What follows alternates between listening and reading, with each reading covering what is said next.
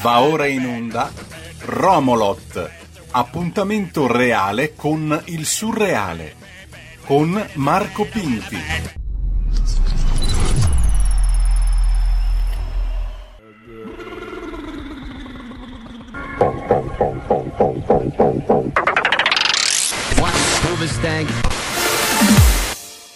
Bebbe che bebbe che bebbe che. Wenna, bebbe che wenna, bebbe che wenna.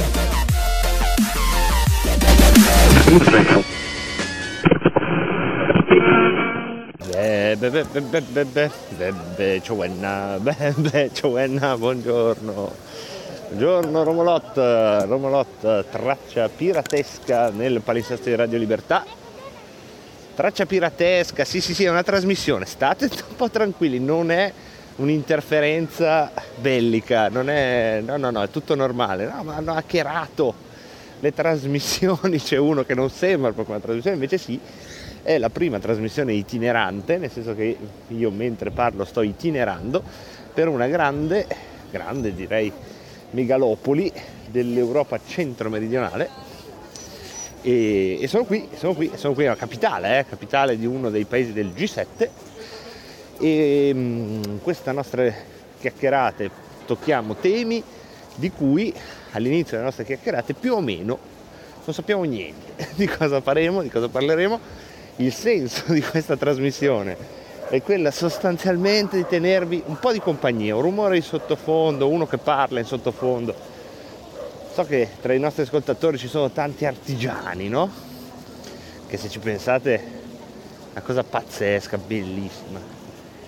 Gente che proprio maneggia una tecnica, possono essere gli odontotecnici, falegnami, eh, decoratori in bianchini.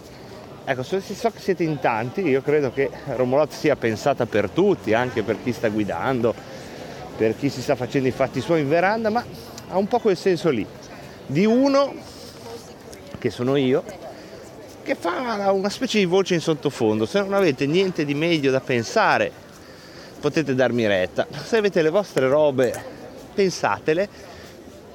Non si pensa male con una voce in sottofondo, è una roba che dire che tiene compagnia fa tristezza, in realtà ricorda la compagnia, cioè ricorda che insomma non siamo isole nel mondo, no? O se siamo isole, oltre il mare ci sono altri continenti. Chi è? Chi è questo pregiatissimo fabbricatore di metafore, cioè io? Il Marco Pinti, secondo le anagrafi congiunte dell'Unione Europea, così in modo previdenziale si può dire io, in sottofondo dovreste sentire, a volte in modo più marcato, a volte come un lieve sottofondo proprio appena accennato i, i, i rumori della giungla urbana, vociare turistico e rullare di pneumatici su quello che in tutto il resto del mondo è chiamato pavé, qui no, qui si chiama San Pietrino.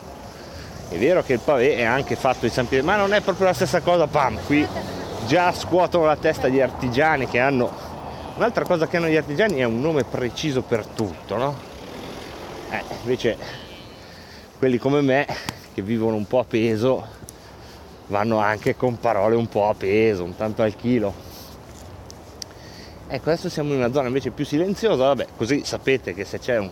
sono suoni in sottofondo, tipo io che urlo al ladro al ladro, vuol dire che qualcuno mi ha derubato, per dirne una, e che è un'eventualità, eh?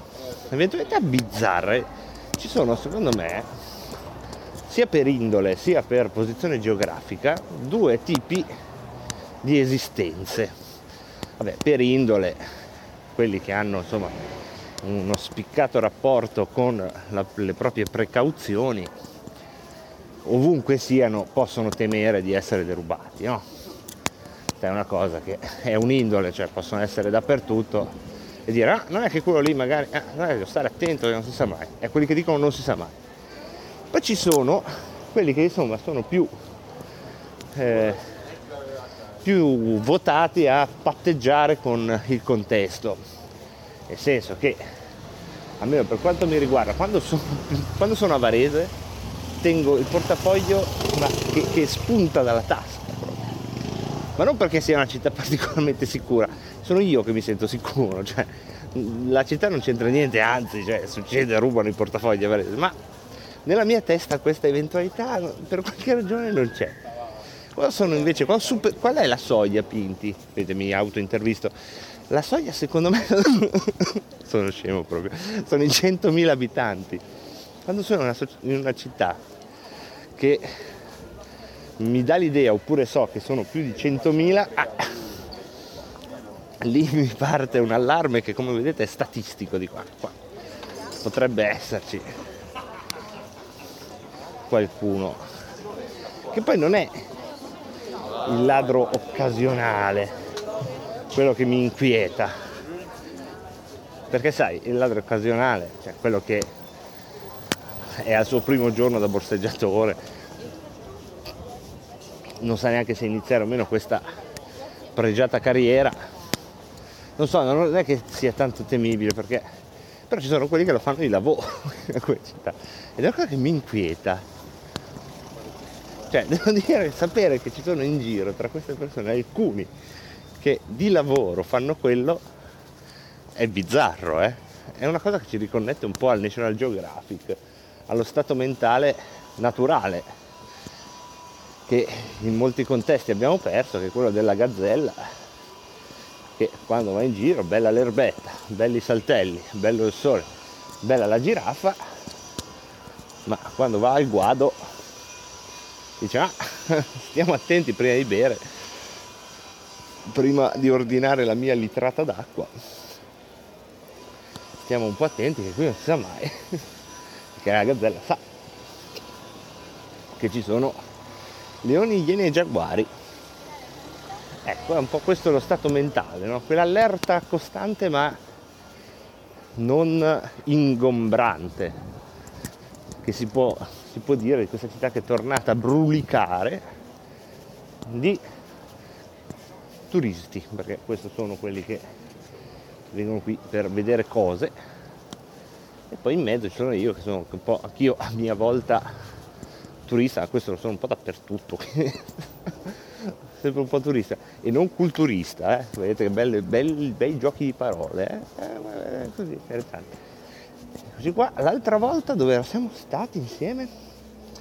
siamo stati dove siamo mica stati vicino al Tevere l'altra volta sì sì sì e invece oggi siamo nella zona del Pantheon non so se siete mai venuti a questa capitale dell'Europa centro-meridionale più o meno in centro c'è un grande tempio un grande tempio che è stato realizzato nel quando c'era l'imperatore Augusto e aveva già vinto la concorrenza, aveva già battuto Marcantonio quindi siamo appena a cavallo, più o meno quando nasce Gesù. Ecco, nel frattempo, mentre da qualche parte nella loro Palestina nasceva Gesù, oh guarda c'è anche il sottofondo musicale, campane, chitarra, eh, mica male. E mm, qui a Roma, oh ho detto il nome, vabbè, eh, ho dato la soluzione, ho fatto spoiler, eh sì, eh sì, la città è proprio questa, arriva il primo imperatore, non è che arriva dalla Luna, no, guadagna lo spazio politico, che sarà spazio politico pazzesco, eh, modernissimo. Cioè, noi parliamo di globalizzazione come se fosse una cosa che ci siamo inventati noi, e invece arriva l'imperatore Augusto e, ed è il primo a intuire una cosa che anche il suo predecessore maestro Giulio Cesare non aveva intuito. Giulio Cesare è un po' come Napoleone, lui era troppo impegnato a conquistarlo, il potere per toccare con mano la, l'universalità che si stava creando. Anche se bisogna dare atto di una cosa a Giulio Cesare che forse non aveva una vera ideologia imperiale, aveva, però fa una cosa pazzesca, cioè con, riforma il calendario e ridà un, dà il suo nome al tempo.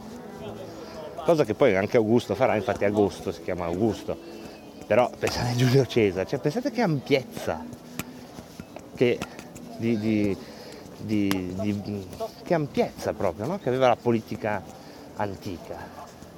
Non avevano tutti i nostri mezzi di comunicazione, non potevano sapere cosa stava succedendo in quell'esatto momento in giro per il mondo, però avevano la percezione di poter addirittura ribattezzare, ridividere il tempo. Pazzesca.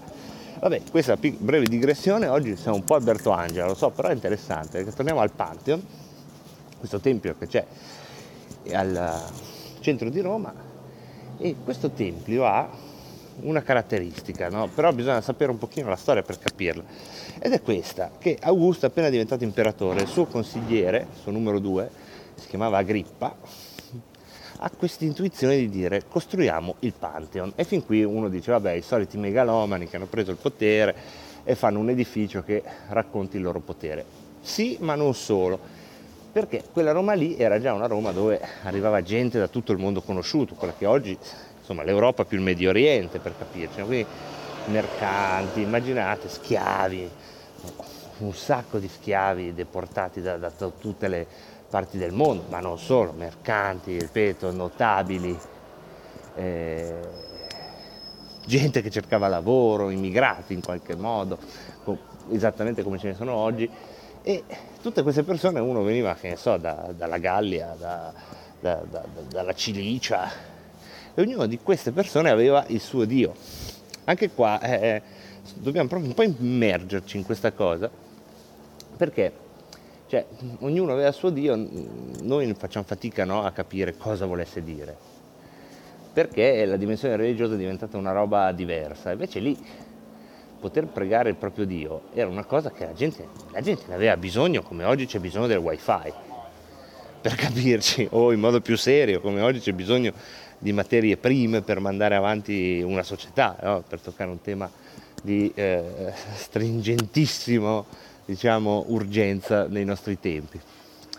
E ai tempi invece era la dimensione religiosa, cioè io ero un gallo e nella mia giornata non è che c'era una parentesi, c'era un pezzo molto importante dove io dovevo andare ad adorare i miei dei. E ovviamente a Roma come fai? Cioè, non c'era il mio albero sacro. E se io sono un cilicio, a Roma non è che c'era il tempio di Baal, e poi il, in Mauritania il tempio di, di, di, Dubai, no, non è che, eh, o di Sicilia, ognuno ha il suo Dio. E allora lì è proprio la globalizzazione, Agrippa capisce che bisogna fare il tempio dedicato a tutti gli dei. E questa cosa è, secondo me, proprio molto più del Colosseo, che invece quella sia una tamarrata da megalomani questa roba qua è l'intuizione politica che ha fatto l'impero romano. No? Cioè, tutti quelli che venivano qui avevano un luogo fisico dove potevano pregare il loro Dio. Certo, c'era anche, come nella globalizzazione oggi, c'era esattamente la stessa faccia della medaglia, perché se un tempio è dedicato a tutti gli dei, non è dedicato a nessun Dio in particolare, no? E quindi già lì c'erano i germi, quello che stava già venendo fuori, sarebbe venuto fuori, no? come, come, nei tempi nostri, l'ateismo, lo scetticismo, quella che i romani chiamavano decadenza dei costumi, no? perché quando tu dici che una cosa rappresenta tutto, in realtà non rappresenta niente. E quello lì era già allora come oggi il limite della globalizzazione. E, però è un'intuizione pazzesca e tu sei ancora qua che la guardi a distanza di 2000 anni e dici cavolo cioè, non ci siamo inventati niente in realtà. Ad aggiungere una nota grottesca che però ogni volta mi strappa il sorriso e forse il motivo per cui vi ho raccontato tutta questa pappardella non è tanto questa roba che per carità a me appassiona, ho voluto condividerla con voi, ma c'è un momento, no?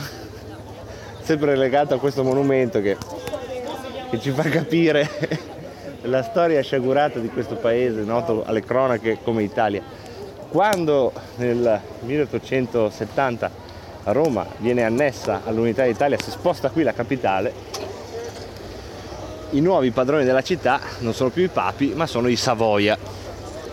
Monarchia piemontese, quelli che comunque sia, comunque la vogliate guardare, avevano fatto un po' per fortuna loro, un po' per bravura, un po' per abilità di Cavour, eccetera, però avevano fatto un- un- un'impresa politica, no? che nessuno avrebbe scommesso un euro, eh, anche perché non c'erano gli euro, insomma, eh, poco prima che venisse fatta, no? nel 1847 nessuno avrebbe scommesso un euro che alla fine sarebbero riusciti Savoia a unificare l'Italia come l'hanno unificata. Ecco, diventano padroni di Roma a culmine di questa che ai tempi era un'impresa pazzesca, ne parlava tutto il mondo. eh. E io me li vedo proprio, ogni volta che sono qua me li vedo che insomma, primo giorno a Roma prendono possesso della città, fanno il giro in carrozza di tutti i monumenti e poi si, fe- si fermano qua, questa stessa piazzetta del Pantheon, con la carrozza, toc, toc, toc, toc, toc, toc, toc. scendono dalla carrozza il re, la regina, guardano il Pantheon, questo simbolo pazzesco con cui potrebbero lanciare un messaggio al mondo intero, no? Cioè, hai, hai in mano Roma, hai un simbolo universale, puoi fare qualsiasi cosa, poi sei tu che decidi perché insomma puoi metterci dentro quello che vuoi in questo Pantheon. No, cos'è un Pantheon? No? Potevano farsi mille domande e invece guardano il Pantheon e io me lo vedo, Vittorio Emanuele II che si rivolge alla regina con lo sguardo all'insù come oggi ce l'hanno i turisti giapponesi, pausa di silenzio e poi dice, sai che potremmo farci una bella tomba? E dall'altra parte, bella idea, facciamo una tomba. E così del simbolo che poteva davvero essere un simbolo insomma, che, che andasse anche oltre le frontiere di quella che, che sono le contingenze degli stati nazionali, no? poteva rilanciare un- un'idea di modernità legata all'antichità, insomma una roba pazzesca. Ne hanno fatto una tomba. E la cosa bella è che ci sembra normale, si vede dalla coda che c'è per entrarci, da- da- dal fatto che non ci sia il minimo imbarazzo da parte della guida turistica nel dire eh, qui dentro poi sono raccolte le spoglie dei Savoia. tutto. Ne hanno fatto una tomba. Ecco, questo penso che basti a raccontare tutti i guai che sono succeduti, perché si sono susseguiti, va bene, parliamo bene. E, e questa roba che vi ho raccontato non ve l'ho raccontata per fare un po' lo splendido, ma perché la penso ogni volta che lo vedo, cioè tutta, e ve la siete puppata tutta, cioè i miei pensieri normali fanno i loro giri, quando mi avvicino al Pantheon parte questo spiegone, stavolta l'ho fatto ad alta voce, ma me lo sarei fatto anche nel pensiero. E quindi un caro saluto da questa bellissima tomba. Che cos'è il Pantheon, Vittorio? Secondo me è una tomba. Grazie, arrivederci. e, qui, e qui raccontiamo tutto, eh? qui raccontiamo tutto. E niente ragazzi, mi raccomando, mangiate tanta frutta.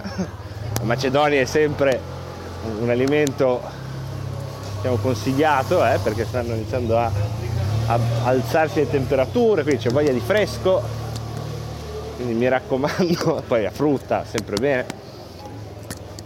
E, e cos'altro possiamo dirci di questa giornata? Non lo so, non so se, se riusciamo ad avere tempo di dire qualcos'altro di sensato, sempre che quello che abbiamo detto finora non lo sia stato, sì, beh certo ragazzi, lo so benissimo che c'è l'attualità. Ah, vedi che mi mancate, eh, devo dire, perché poi anche quando c'era la trasmissione quotidiana e mi lasciavo prendere e trascinare dalle mie intuizioni, poi ricordavo sempre che c'è una parte di pubblico di mugugnoni che io adoro e che mi manca, esattamente come tutto lo spettabile pubblico, però eh, cioè non è che stiamo un po' tutti nella giusta misura. Cioè, cerchiamo di, in questo momento molto difficile, di ritrovare in ogni giornata una misura che abbia senso che sia nostra. E poi dopo da lì, una volta che abbiamo capito come la pensiamo noi, dove siamo noi, cercare anche di farci un'opinione sulle altre. Ecco, non facciamoci prendere dopo due anni di, di stress eh, nel senso più vero della parola, non facciamoci prendere dall'abitudine di vivere su quell'intensità sofferente lì. Lo so, non è facile, i problemi sono per tutti, chi più, chi meno, chi in un campo, chi in un altro. Però ragazzi, cerchiamo di essere contenti di essere qua, ecco. Due anni fa, quando iniziava la pandemia, tutti abbiamo fatto i conti con l'eventualità che il nostro contratto sulla Terra scadesse molto rapidamente. non so se vi ricordate la paura di due anni fa, no? Quella cosa lì. Ecco, oggi siamo tornati ognuno con il suo contratto, ognuno che avrà la scadenza quando avrà, però portiamoci dietro anche un po' questa cosa, no? di dire, beh, dai, ci siamo, anche oggi. E con questa, che può essere una banalità, ma affonda le radici in un ampio, ampio eh, alveo di banalità già dette da tante altre persone più brave di me, io vi saluto come sempre, è sempre un piacere farmi sentire, spero lo sia stato anche per voi. Grazie a tutti quelli che permettono la messa in onda di questa strana trasmissione, grazie a Vincent Vega, Giulio Cesare Carnelli e a tutti gli altri di questa splendida radio che risponde al nome di Radio Libertà. Avete ascoltato Romolot